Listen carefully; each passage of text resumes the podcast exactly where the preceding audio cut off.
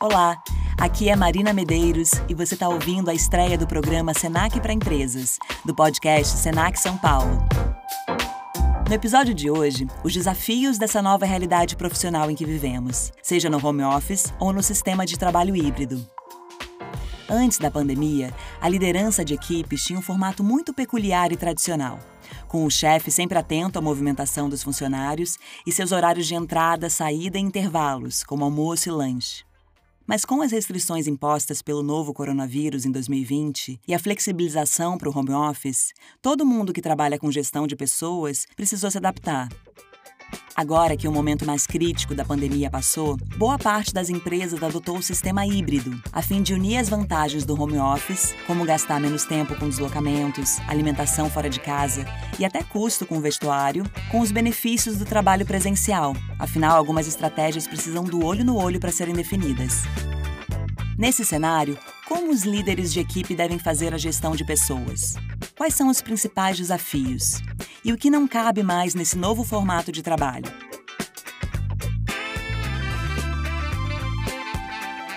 Conversamos com Maurício Pedro, gerente de atendimento corporativo do Senac São Paulo.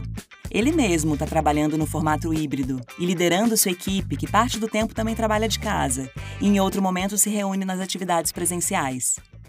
Um jeito, acho que eu acredito, da gente trabalhar com quem está no remoto não é ligando para a pessoa toda hora. Ah, deixa eu ligar agora onze e quinze para ver se a pessoa está em casa. Ah, deixa eu ligar meio-dia para ver se ela está fazendo o que devia estar. Ó, ô, ô, fulano, entendeu? Porque senão a gente pode criar também um mecanismo que é baseado só no controle, na desconfiança. E isso é muito ruim. Agora, eu preciso ter indicadores. E talvez um dos indicadores seja entrega, né? A pessoa está entregando aquilo que foi combinado, e aí para ela entregar aquilo que foi combinado, no mínimo, precisa saber qual foi o combinado, que é uma outra questão. Às vezes a pessoa também fica perdida. É aí que entra a questão da comunicação, né? Mais do que nunca ela precisa ser clara e direta, porque afinal de contas, a maioria das vezes a gente não está vendo a expressão facial e os gestos da pessoa que está do outro lado, né? Então, fatores de linguagem corporal são extremamente importantes e ajudam, né, na compreensão e interpretação da mensagem. E só por escrito, por chat, né, como muitas vezes acontece, a mensagem pode sair, sei lá, distorcida, né, e não cumprir com o seu objetivo. Quem nunca escreveu X numa mensagem e aí a pessoa entendeu Y? Né? As brigas no famoso grupo da família muitas vezes começam assim mesmo, né, com ruído na mensagem. A gente tem dificuldade de expressar o que a gente pensa, porque o que a gente pensa está é, agregado com sentimento, está agregado com pensamento, não é uma coisa objetiva, né? Então, quando eu me comunico, o outro já nem sempre entende o que eu estou falando, né? E é natural, às vezes, quando você trabalha com grupos, você falar alguma coisa, orientar alguma coisa e cada um entender alguma coisa. A gente fala todo dia, a gente escuta todo dia, então a gente acha que a gente se comunica bem. Esse é o princípio. Como a gente faz isso toda hora, a gente, ah, a gente se comunica super bem. E nem sempre, né? Então, assim, eu tenho realmente que ter essa consciência que a minha comunicação tem um grande impacto. Eu tenho que perceber, né, como eu estou me comunicando, inclusive se eu estou sendo agressivo com o outro, se eu estou sendo desrespeitoso com o outro. Essa questão da comunicação não violenta, né? É, e a comunicação violenta não é você não dizer o que você pensa. Né? Não é que você vai agradar todo mundo, não é que você vai concordar, não tem nada a ver isso com comunicação não violenta, muito pelo contrário, comunicação violenta é eu passar minha mensagem, que o outro compreenda aquilo que eu estou pensando, mas eu não posso, na forma de me comunicar, ser agressivo com o outro, para impor a minha, a, a minha mensagem. O outro não é obrigado a aceitar o que eu penso, né? É, esse ponto é fundamental, porque o trabalho mudou e exigiu que a comunicação se adaptasse, né? Então, nesse sentido, o conceito de comunicação empática e não violenta ganhou ainda mais importância, né? De pensar no próximo, de como o outro vai receber o seu recado antes de você comunicar o que precisa. Porque antes eram duas pessoas no mesmo contexto, no mesmo ambiente, né? Haviam desafios, mas encontrar uma solução também era mais fácil. Agora são situações e ambientes diferentes, que exigem do líder a capacidade de colocar todo mundo na mesma página, né? De forma saudável e respeitosa. Eu acho que esse é o objetivo do, do líder, né? Ele precisa se propor a construir um ambiente que é saudável. Um ambiente que é saudável e produtivo, ele precisa estar pautado no respeito, Né? A gente precisa ter um ambiente que a gente respeite as pessoas. A gente precisa ter um ambiente que seja empático, que entenda as diferenças, né? Que seja inclusivo. Cada vez mais a gente tem falado da questão da inclusão, mas a gente tem que falar de inclusão em todos os sentidos, né?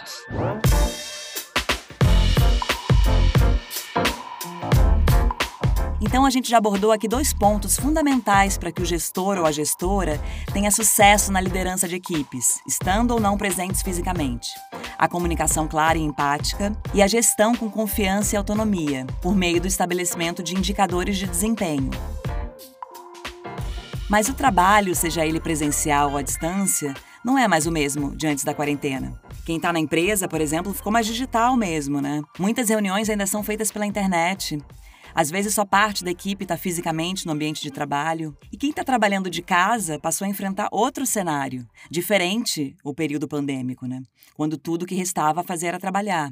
Agora tem a academia aberta, o shopping, as distrações aumentaram muito, né? Então, como orientar a sua equipe a se organizar entre esses dois universos para que o trabalho continue fluindo? O desafio principal de quem trabalha em home office, o primeiro é planejamento, né?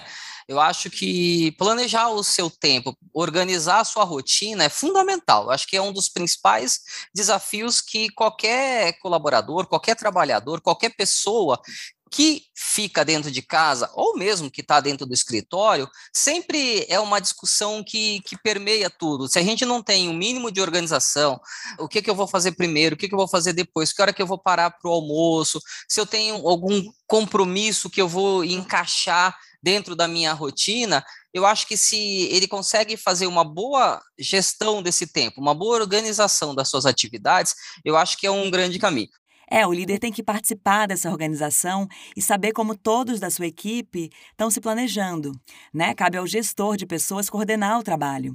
Sabe aquela comparação com uma orquestra? A figura de linguagem não é muito nova, mas traduz muito bem como as coisas precisam ser. Cada músico na orquestra tem a sua partitura e o maestro é o líder da equipe. O regente garante o ritmo da melodia e o tom das notas musicais para que exista sintonia durante a execução da música. Mas e quando surgem as dúvidas? Como é que fica a questão do aprendizado se a orquestra toda não está no mesmo lugar? E o processo de aprendizado, quando você está junto do outro, ele é mais rápido, porque a gente aprende com o outro também, né? Então, quando eu tiro isso, eu posso estar empobrecendo o meu processo de aprendizagem, eu posso estar empobrecendo o meu processo de formação da minha cultura organizacional, eu posso estar empobrecendo o meu processo de cultura de aprendizagem, né? Eu posso, de alguma forma, criar situações onde as pessoas se sintam menos engajadas. Mas então você é contra o modelo home office? Não, muito pelo contrário, eu sou super a favor, só que eu acho que ele precisa ser híbrido, eu acho que ele precisa ser equilibrado, onde as pessoas tenham momentos de encontro, e não momentos assim, ah, vamos marcar para as pessoas virem fazer um happy hour. Eu acho que, de verdade, a gente precisa voltar a ter momentos de encontros presenciais naturais. Não é que assim, ah, vem um dia... Não, eu venho para trabalhar e automaticamente eu vou me relacionar com os outros. É nisso que eu acredito. Na pandemia, muitas empresas contrataram pessoas de outras cidades, estados e até de outros países, né? Porque o trabalho era totalmente online. Nesses casos, a presença realmente não é mais possível. Então, o processo de aprendizado fica prejudicado. Olha, a gente está falando de empresas que conseguem, obviamente, se articular dessa forma e, e trabalhar dessa forma. E tem mesmo, né? Assim, tem algumas empresas, eu diria, que têm encontrado nesse modelo, né, de contratar gente não só em qualquer lugar do país, mas em qualquer lugar do mundo, né? Mas você percebe que ainda é o pessoal da área de tecnologia, né? Ou talvez o pessoal da área de finanças, né? Alguns nichos, talvez da área de comunicação, né? Conseguem se utilizar dessa possibilidade de ter pessoas, colaboradores de vários lugares do país ou do mundo. Nesse caso, eu acho que, assim, primeiro a empresa já está direcionando para o seu jeito de ser. Ela entende que o serviço que ela faz ou o produto que ela vende é possível que isso aconteça sem grandes danos, né, em relação à formação de cultura organizacional, mesmo de uma cultura de aprendizagem. Eu acho que, nesse caso, a gente tem que buscar aquilo que está à nossa disposição, que são os meios de comunicação, são os meios digitais. A gente vai ter que se utilizar disso.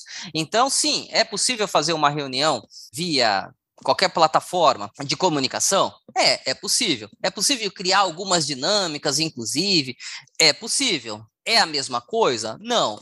Por outro lado, eu acho que a gente está cada vez mais, e aí pela evolução das coisas, pela evolução do mundo, pela evolução tecnológica, mais habituado a utilizar os meios de, de comunicação. A cultura da empresa realmente é muito importante nesses casos, né? É por isso que algumas dão muito certo em um modelo e outras não. Nesse cenário, as competências que um líder precisa ter também mudam. Quais são as competências que o líder do futuro tem que ter agora? No que, que elas são diferentes dos skills que se esperava desse líder antes da pandemia, quando o trabalho era massivamente presencial? Eu acho que tem algumas coisas fundamentais, né? A primeira, assim, é a humanidade. Acho que o líder, ele precisa ter humanidade na sua forma de ser. Ele precisa compreender as questões de empatia, de respeito, de vulnerabilidade. Ele precisa ser uma pessoa vulnerável, tá aberta, né? Ele precisa compreender o seu papel. O papel do líder é um gestor de pessoas e um gestor do negócio, né? Esse é o papel do líder. Ele precisa entender que ele precisa fazer esse equilíbrio, ele precisa trabalhar os dois aspectos quando ele vai fazer a sua gestão. Olhar para a pessoa, mas não tem como não olhar para o negócio. Os líderes estão dentro das organizações para as organizações, né? Isso não quer dizer que a gente tenha que deixar de lado as pessoas, muito pelo contrário. Mas eu preciso entender essa compreensão como um todo, né? Eu acho que o líder ele precisa ser contemporâneo, ele precisa entender o que, que está passando no seu entorno, no mundo, né? Hoje nós estamos vivendo um processo de transformação digital, um processo de inovação, né? O próprio home office é um contexto muito atual, então eu preciso fazer uma leitura de mundo para entender como é que eu faço a minha gestão localmente, porque as coisas do mundo têm impacto na minha forma de gerir, na minha forma de ser. E isso não, está, não é diferente quando a gente pensa no papel do líder. O líder, que eu imagino, uma das competências que ele precisa ter também, ele está aberto às diferenças, né? A gente precisa trabalhar com diferentes. Quando eu formo uma equipe, eu preciso entender que essa equipe ela precisa estar composta de pessoas diferentes, porque é isso que fortalece o grupo.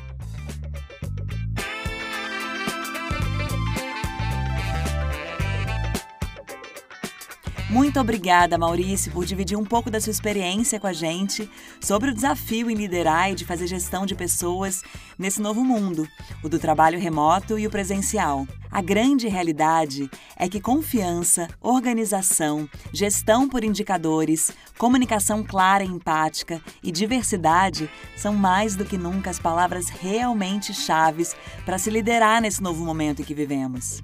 Os desafios são muitos, mas eles estão aí para serem superados.